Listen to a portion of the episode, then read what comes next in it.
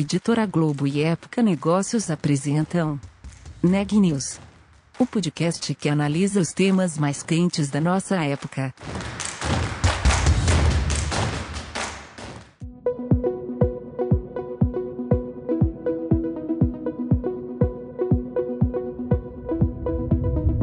Nunca foi tão simples aprender e compartilhar o que sabemos. Mas, ao mesmo tempo, as ideias originais são cada vez mais raras e os inovadores podem ficar perdidos em meio ao mar de possibilidades ao redor. É importante ter um guia, uma mentoria especializada de quem já viveu um empreendimento e tem experiência para trocar. E acreditem, essas pessoas também estão ansiosas para conhecer e encontrar grandes negócios com potencial de crescimento. É exatamente o caso da Hotmart. Atuando há 10 anos no mercado, a empresa global de tecnologia lançou o Hotmart Challenge Startup Edition, em que buscou, entre as mais de 600 startups inscritas, as 50 ideias com maior potencial para participar de um desafio, alavancar seus projetos, desenvolver soluções em empreendedorismo digital, educação, pagamentos, criação do conteúdo e outras frentes de economia criativa. Tudo isso com a mentoria de especialistas do mercado que deram feedbacks preciosos. Todo esse processo está registrado em uma websérie disponível no canal da Hotmart no YouTube, e a grande final vai ao ar no dia 19 de outubro. Eu sou Edward Pimenta e assistindo aos episódios da Hotmart Challenge, pensei que você fosse gostar de explorar comigo os detalhes dessa produção. Por isso convidei dois dos jurados para conversar hoje, Natália Cavalieri, VP de Marketing da Hotmart, e Frederico Montezuma, diretor global de M&A da Hotmart. Sejam muito bem-vindos, meus caros. Obrigada, Edward. Excelente introdução. Obrigado, Edward. Vamos com tudo. Vamos que vamos. E para começar o nosso papo aqui, eu queria só entender como é que surgiu esse desafio, como é que surgiu o Hotmart Challenge e por que esse foco né, de investir em startups o Hotmart Challenge surgiu como um resgate da nossa própria história. Em 2021, a Hotmart está celebrando 10 anos de existência e uma parte muito importante, fundamental para ter permitido a empresa chegar onde chegou foi um investimento que nós recebemos lá atrás, há 10 anos, do Buscapé, em um desafio que se chamava Sua Ideia Vale um Milhão. E a Hotmart foi ganhadora daquele desafio na ocasião. Então, para celebrar 10 anos da empresa, eu recebi um dia, inclusive, uma ligação do próprio Fred, que está aqui com a gente no papo, falando que a empresa tinha tido essa ideia de fazer um resgate a esse momento da nossa história e fazer o nosso próprio desafio em comemoração aos 10 anos. E eu lembro que a minha resposta para o Fred foi: essa ideia é tão boa que eu queria ter tido ela. E aí o resto está lá no nosso canal do YouTube para todo mundo acompanhar. A Hotmart eh, tem um, um histórico já de devolver para o ecossistema. Como a Nath comentou, lá atrás, quando o João e o Matheus fundaram a companhia, eles tinham dinheiro suficiente para alguns meses de operação. Eram só os dois e eles não tinham nenhuma outra fonte de renda, eles só se dedicavam à Hotmart naquele momento. E eles estavam se inscrevendo em algumas competições e o Sua Ideia Vale um Milhão foi um que trouxe a eles essa vitória, o primeiro cheque deles, né, de investimento externo, que possibilitou que eles alugassem um escritório e contratassem os primeiros funcionários e, de fato, dessem uma cara mais de empresa com atividades diárias do que estava antes. Então, logo quando a companhia teve condições, a Hotmart fez investimentos em outras startups menores, né? E eu tive o privilégio de fazer alguns desses. Então, tem algumas startups que são investidas da Hotmart até hoje, como é, o Enotas, é, uma daqui de Belo Horizonte, o HackerEds, que também é daqui, a Skill Hub, que é lá de São Paulo, e alguns outros casos em que nós, inclusive, adquirimos a tecnologia dessas companhias posteriormente. Então, é, essa ideia sempre teve na cabeça do João e do Matheus como filosofia mesmo, né, de entregar de volta para o ecossistema florescer mais. E com o Challenge, nós conseguimos fazer com que algumas empresas, ou conseguiremos fazer com que algumas empresas recebam um cheque e possam alavancar suas atividades, assim como eles fizeram lá atrás, e isso que nos possibilitou estar aqui hoje, de certa forma. Muito legal, Fred. E essa ideia de give back aparece até dentro do próprio desafio. Né? A ideia de que tudo se retroalimenta, de que você tem que pensar realmente em transformar e investir e dar a possibilidade de novos entrantes participarem dessa cadeia. Agora, imagino que deve ter sido desafiador vocês receberem 600 inscrições, 600 ideias e fazer uma triagem para chegar em 50. Queria saber como é que é o processo de seleção e, o que, que vocês consideram nesse filtro. Foi super desafiador, Edward. E o volume de 600 inscrições superou bastante a nossa expectativa inicial, que era de cerca de 350. Então, a gente ficou realmente surpreendido em ver o quanto que o ecossistema de startups no Brasil está aquecido, com muitas startups interessantes, então a seleção não foi nada fácil. Acho que o Fred vai poder responder em ainda mais detalhes tudo que foi analisado, mas da minha parte o que eu posso dizer é que foi muito mais desafiador do que eu imaginava inicialmente. Então, chegar em 50 startups foi muito difícil. Uma das primeiras triagens que nós fizemos foi com relação a categoria dessas startups. Então, a gente buscou entender se elas estavam aderentes à proposta do desafio, que era de selecionar startups que, de alguma forma, ajudem a fomentar o que nós chamamos de creator economy ou economia criativa, ou seja, startups que ajudam a fomentar o empreendedorismo, ajudam a fomentar a venda de conteúdos digitais, e isso pode se dar de muitas formas. Pode se dar através de ambientes de hospedagem de vídeo, meio de pagamentos, ambientes relacionados à otimização de, de campanhas, tudo isso seria possível. Então, o primeiro recorte básico foi olhando a categoria das startups. Mas daí em diante foi bastante desafiador chegar nas 50. Acho que o spread tem mais detalhes ainda. De fato, a gente, assim, a, área de, de fusões e aquisições, de M&A, faz uma seleção constante, né? A gente recebe material de algumas companhias e faz uma seleção constante, mas ele não é, assim, essa seleção não é concentrada, igual esse caso, de 600 ideias de uma vez só. De fato, a gente pediu para as companhias enviarem uma pequena apresentação de qual era o problema, né, que elas procuravam resolver e fazer um vídeo curto também explicando. E isso é muito difícil escalar. A gente teve que passar por 600 apresentações e 600 vídeos em um tempo muito curto. Mas o legal foi ver que é muito diversificado o mercado, que a Hotmart tem uma força de marca muito grande, porque atraiu as mais diversas companhias para falarem que se interessavam em participar e se interessaram em, de certa forma, se expor né, para a própria Hotmart e, e, no limite, para um público muito grande que está nos assistindo na série. E é legal ver que tem tanta gente disposta a abrir uma empresa, né? É um risco muito grande abrir uma empresa, especialmente no Brasil, tem diversas dificuldades. E eu fiquei muito satisfeito, muito satisfeito mesmo. E quando a gente estava pensando em quantas startups seriam, né, qual seria a meta e o que, que a gente estaria esperando, eu comecei, o JP teve essa ideia, a gente começou a operacionalizar e foi o time de marketing da, da NAT que que colocou o negócio para funcionar de fato, né? Um timaço aí de eventos e de conteúdo. E aí eu falei com o Thiago Porquinho, falei, cara, eu acho que vão se inscrever 500 startups. E aí a gente foi falar com o João, com o JP, ele falou, vamos falar que é 350, vamos, vamos aguardar 350, porque 500 é muito. E no final das contas foram 600. Então, foi muito, muito gratificante. E nem eu, que estava mais otimista, estava certo. Foi ainda além das expectativas. E é legal reforçar que a inscrição não era simplesmente colocar um link do site. Essas 600 empresas tiveram um, um esforço para se inscrever. Elas tiveram que, já na primeira etapa, como o Fred falou, preencher os dados da empresa, fazer um vídeo de até três minutos. Então, tudo isso mostrou para a gente que realmente essas startups estavam muito empenhadas e em busca, de fato, de participar do desafio. Foi muito impressionante. Já tinha que fazer um pitch logo na inscrição? Já. Era, era uma das primeiras coisas. Para inscrever, já tinha que mandar o pitch. E tem na websérie, um dos episódios é justamente sobre o pitch, que às vezes a ideia é boa, mas se você não sabe comunicá-la de uma maneira é, atraente, é, efetiva, rapidamente ali a ideia, às vezes você não, não vai dar o segundo passo. Eu queria ter a visão, inclusive, de vocês. O que vocês sentiram a respeito da qualidade dos pitches? E, aliás, para quem está nos ouvindo aqui, o que, que é que vocês consideram um bom pitch?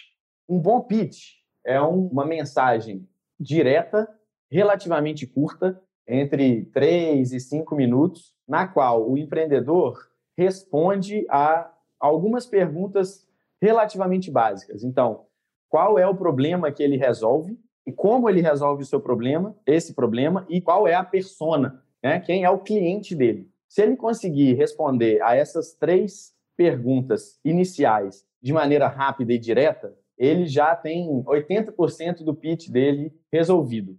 E como você disse, Edward, de fato a gente pediu um pitch justamente para entender o posicionamento dessas companhias. Eu entendo que existe uma cultura muito mais democratizada do que, que é um pitch, de como se posicionar para o seu possível investidor. E existe muita informação já sobre isso que estimula né, as pessoas a abrirem as suas companhias, a irem atrás de investidores para crescer as suas atividades. Então, eu acho que isso já é muito legal. Né? Dez anos atrás, quando a Hotmart começou, ainda era muito menos desenvolvido esse mercado. A gente ainda não, não tinha uma maturidade suficiente, no Brasil mesmo, para desenvolver um ecossistema de startups e investidores. E agora eu entendo que, por causa dessa democratização das informações e mesmo de a gente ter visto vários casos de sucesso, brasileiros e também estrangeiros, a gente tem muita gente se dispondo a começar uma ideia, fazer um pitch e ir atrás de investidor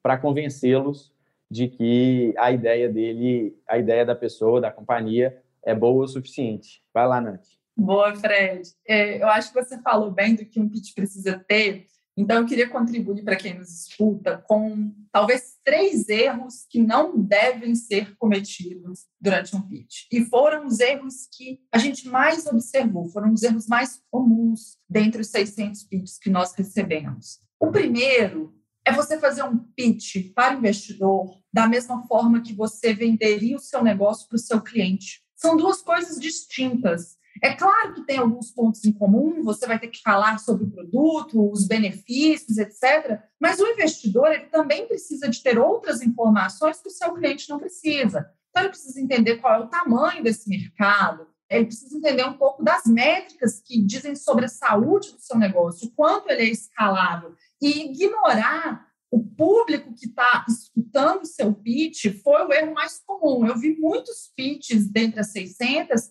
que parecia muito a campanha de marketing que a startup estaria fazendo para o mercado dela, e não é a mesma coisa. O segundo erro que eu vi acontecer bastante foi startups deixando de tirar proveito, deixando de tirar vantagem do fato de que era um pitch gravado, um pitch online, ou seja, elas não usaram de recursos visuais, não aproveitaram a, o apoio, às vezes, de um PowerPoint, mandaram só um vídeo simples delas falando, e isso é você tirar vantagem de uma das maiores vantagens que tem de um pitch virtual. A outra questão é não subestimar o poder do entusiasmo. Então, por mais que você tenha um bom produto, por mais que você tenha números interessantes, é sim importante falar com entusiasmo, ter o brilho no olho, porque isso capta a atenção do investidor. Ainda mais quando nós estamos falando de um processo extremamente exaustivo de, de avaliar 600 startups, ter aquele pitch que, opa, isso aqui me chamou atenção, deixa eu ver até o final, isso é importante. Importantíssimo, né? É uma coisa magnética. Você ouvir alguém que está acreditando naquilo que está dizendo é muito diferente de você estar tá diante de um pitch que é tecnicamente bom, mas é apático, né? E esses feedbacks de pessoas como vocês, que são experientes, isso tudo não tem preço, né, gente? Assim, eu acho que poder dar imediatamente ali um feedback na hora, dizendo quais são os erros, os acertos, indicar os caminhos, a gente sabe o quão caro hoje, quão escasso hoje é essa questão da mentoria né, no cenário brasileiro de, de startups.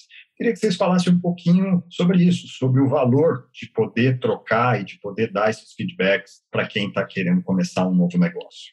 De fato, é essencial ter contato com outras pessoas que já passaram por aqueles problemas que o empreendedor é, necessariamente vai passar. É claro que as empresas estão nos mais variados mercados, nos mais variados nichos, mas tem uma série de problemas que são comuns, que sempre vão acontecer. E uma outra pessoa que já passou por isso, primeiro, pode acalmar esse empreendedor e falar: cara, tá tudo bem, você está passando por algo que é comum, né? E isso por si só já é encorajador. Mas também dar as dicas e indicar quais são os melhores caminhos para resolver aqueles problemas e dizer, cara, depois desse problema vai vir outro maior e outros maiores e outros maiores. Pode ficar tranquilo que as coisas vão ser resolvidas no seu devido tempo. É isso que eu queria emendar aqui, e queria ouvir também a Natália, Fred, sobre isso, porque às vezes você tem que dizer não, né? E é a parte do processo você dizer não reiteradamente, explicar por que não. Tem ali, inclusive na websérie, tem um momento em que os participantes conseguem refazer os, os seus pitches, ter uma segunda chance. Minha pergunta para a Natália e para você também, Fred, como é que é dar esse não? Qual é a maneira mais correta de dar para que não gere também frustração e que não desincentive aquele que está apresentando a ideia? Eu acho que o pior não que um empreendedor pode receber é um não de um investidor que não entendeu o negócio dele. Então, isso frustra muito a pessoa. Quando ela sai da, daquele momento, daquela oportunidade, pensa, putz, ele não entendeu o meu negócio, ela não entendeu o meu negócio.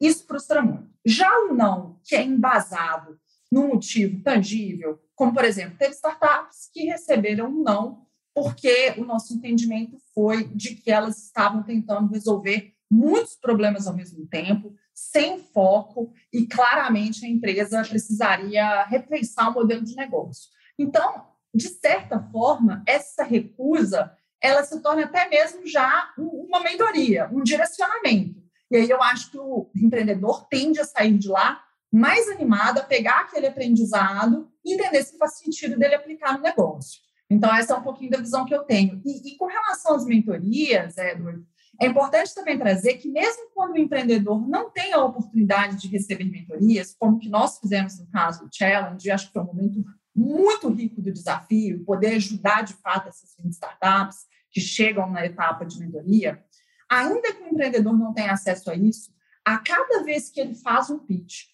cada uma das perguntas feitas pelo investidor são perguntas que, se ele prestar atenção, ali na própria pergunta contém uma dica de negócio, contém um conselho de para onde que ele tem que olhar e qual é o foco do business dele. Então, é muito importante que o empreendedor olhe para cada uma daquelas questões e extraia dali uma lição para o negócio dele também.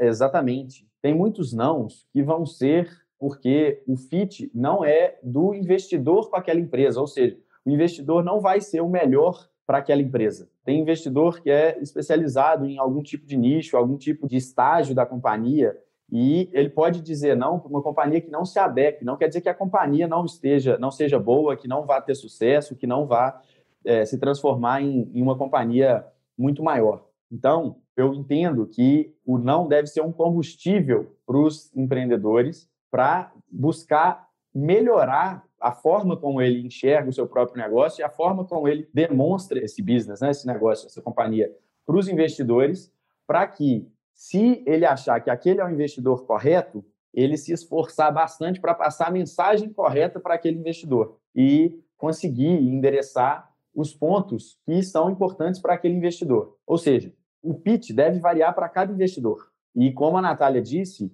é importante que ele vá melhorando o pitch a partir de influências externas como mentorias, estudos de mercado e tudo mais, e que ele estude o perfil daquele investidor e que ele faça uma pré-análise de qual investidor que ele quer ter como sócio. Trazer o investidor como sócio é como trazer um marido, né, uma esposa. Assim. É, é, é um relacionamento de muito tempo e que vai passar por altos e baixos, com certeza. Então, é, é importante que o, o empreendedor esteja preparado, tenha fontes externas de informação, tenha tido mentorias e adeque o seu pitch para cada tipo de investidor. E aí ele vai melhorando isso ao longo do tempo também. Sem dúvida. De qualquer forma, qualquer feedback requer uma grande responsabilidade. Vocês, como jurados sentados ali, imagino que dimensionam o tempo todo o tamanho dessa responsabilidade. É, nessa troca, vocês aprendem ainda muita coisa no dia a dia? Nossa, demais. Eu aprendi sobre mercados que eu conhecia muito pouco, como o mercado de gaming, por exemplo, uma das startups participantes do Challenge, a Easy Game. Então, um mercado extremamente novo, é difícil ainda entender melhor as linhas de monetização que eles geram. Aprendi bastante sobre isso, aprendi bastante sobre quais estão sendo as estratégias de divulgação e marketing que startups, às vezes com pouquíssimo recurso, têm feito para atingir já bons resultados. Então, a experiência, no final das contas, ela não deixa de ser uma troca. A gente está ali sentado na cadeira, mas não apenas no papel de julgar, mas também no papel de trocar. Eu certamente saio do challenge uma executiva melhor. Sem dúvida. Eu acho que nós, como jurados, só de termos aquele grupo que era diverso e que tinha variadas especialidades, já nos ajudamos a fazer uma seleção que endereçasse todos os pontos de vista. E claro que ver as companhias que são mais novas do que a Hotmart e que estão endereçando problemas que, em alguns casos, também são mais novos do que quando a Hotmart tinha começado, nos oxigena muito. A gente viu, está vendo resoluções e problemas que estão sendo endereçados de maneira que a gente não é, pensava aqui dentro da Hotmart. Então, oxigena demais a forma como nós vemos a própria Hotmart e o mercado como um todo, né? A gente passa a ter um olhar para o mercado muito diferente, justamente porque estamos sendo expostos a problemas novos e a formas novas de resolver esses problemas. Exatamente. A gente está se encaminhando para o final do nosso papo aqui, mas eu queria explorar agora uma visão um pouco mais macro, né? Porque é claro que tudo isso dá a vocês a possibilidade de ter uma visão melhor sobre o ambiente de startups no Brasil, de empreendedorismo no Brasil. Como é que é a avaliação de vocês? A quantas anda? Como é que nós estamos hoje? Principalmente pensando nessa visão que vocês podem ter, né, dos últimos 10 anos aí na Hotmart, o que, que evoluiu, qual é o estágio que a gente está hoje? Segundo a Associação Brasileira de Startups, a AB Startups, já são mais de 13 mil startups registradas no ecossistema brasileiro.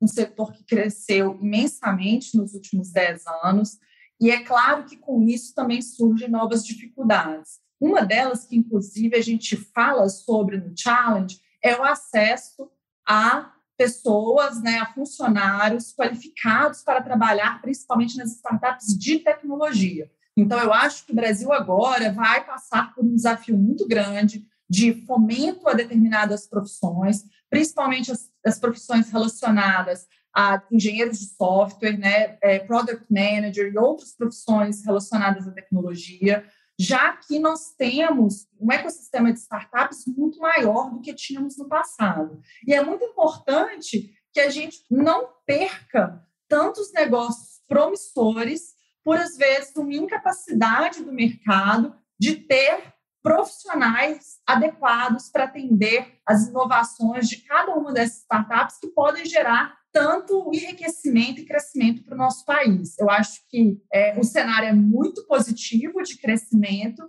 mas o desafio está na mesma proporção. Não apenas no Brasil, mas também fora, com o avanço das possibilidades de trabalho remoto e é, tem empresas estrangeiras vindo para o Brasil e competindo com as empresas brasileiras por talento. Então, de fato, formar novos talentos é essencial para o país e pro, especialmente para o ecossistema de inovação e de tecnologia. Mas, pelo lado bom, tem muitos brasileiros e empresas brasileiras que estão indo para fora também. Né? Essa visibilidade nos dá a possibilidade de internacionalizar. A própria Hotmart é um exemplo disso e tem muitas outras empresas que já nascem tentando resolver um problema que é mundial. Né? Então, indo especificamente para novas áreas de atuação, é, a gente vê que, por exemplo, na área de criptomoedas, né, de banking as a service com criptomoedas, as possibilidades são mundiais, né, assim, internacionais, desde o começo, desde o momento zero, e a escala disso é enorme, porque a cada dia mais, mais pessoas se interessam por entender esse, esse mercado, esse nicho e, de repente, desenvolver alguma solução para isso. Além disso, tem muitas possibilidades no próprio mercado da Hotmart, educação. É, a gente viu com a pandemia que foi necessário oxigenar a maneira como se enxerga a educação é, à distância, né? Então, as edtechs, né, as, as, as companhias de tecnologia de educação, também têm uma possibilidade enorme de florescer e se transformar em algo enorme daqui para frente. Marketing digital também, enfim, tudo que está ligado à, à internet e especificamente a creator economy, né, a economia criativa, teve uma possibilidade muito ampliada por conta de todo o contexto que a gente está vivendo. Então, acho que nichos não vão faltar para os empreendedores que quiserem fundar sua empresa e expandir suas atividades, tanto no Brasil quanto fora daqui. Sem dúvida nenhuma. Nos últimos, sei lá, um ano e meio, né, com todo esse processo de pandemia, a, digitalização acelerou assim de maneira exponencial, o que só de fato traduz o que você acabou de dizer, né? Daqui para frente em todos os setores que já vinham sendo impactados de maneira definitiva né, pelo avanço do digital, agora a aceleração dos negócios está num, num, outro patamar. Nós estamos chegando no fim do nosso papo, Natália, Fred, eu queria então propor para vocês o seguinte: se vocês pudessem dar uma dica cada um para quem está começando um negócio, qual seria? Poxa. Uma só é difícil. Olha, mediante tudo que eu vi, durante o Hotmart Challenge, a dica principal que eu daria é: comece pensando grande, mas comece pequeno, comece rápido. Inclusive, isso está disponível em uma das mentorias que o Anderson, nosso head de produto, deu. Se você não tem vergonha do primeiro produto que você lançou, é porque você lançou tarde demais. Isso é um conceito já bastante difundido no universo de tecnologia e de produtos e eu concordo absolutamente com ele. Então, é, pense grande, mas comece pequeno, comece rápido, porque o planejamento não se sustenta no longo prazo. O aprendizado é talvez o melhor caminho, o aprendizado da prática.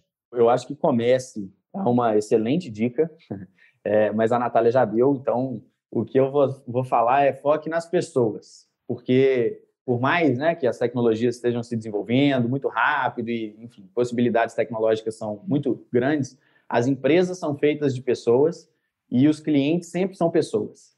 Então, se os empreendedores focarem nas pessoas e nos problemas reais que aquelas pessoas têm, eles vão conseguir resolvê-los de maneira mais efetiva e para dentro da empresa da mesma forma. Se eles focarem nas pessoas, trouxerem os talentos necessários e cultivarem esses talentos para que eles floresçam e evoluam na carreira, eles também vão ter um time é, muito mais forte. Então, foquem nas pessoas. Sensacional. Então, ouviram bem aí, né? Fail fast, coloque no ar aquilo que tiver bom o suficiente para ir ao ar e foque nos talentos. Foque em gente que está interessada em realmente aprimorar os seus conhecimentos, entender mais. E Hotmart tem uma contribuição enorme para dar nesse sentido ao longo de todos esses anos. Nosso papo hoje aqui foi muito legal. E vamos lembrar que o Hotmart Challenge também está finalizando, né? No dia 19 de outubro, no canal do YouTube da Hotmart, a grande final vai ao ar para a gente saber quais são as startups que vão sair. E o mais bacana, a grande final vai rolar durante o Hotmart On Fire, uma experiência online focada em empreendedorismo digital com três dias de evento e muito conteúdo. Se você quiser participar, os ingressos estão disponíveis no onfire.hotmart.com, mas no dia 19 o evento será de graça para todo mundo poder acompanhar a final da websérie. Então, meus caros Natália, Fred, muito obrigado por termos aqui. Foi muito bom o nosso papo. Obrigado a você, Edward. Foi um prazer e eu fico à disposição aí. Prazer. Obrigada a todos que nos escutaram. Foi excelente o papo. É, e para você que nos acompanhou até aqui, um grande abraço e vejo vocês lá no dia 19. Até lá!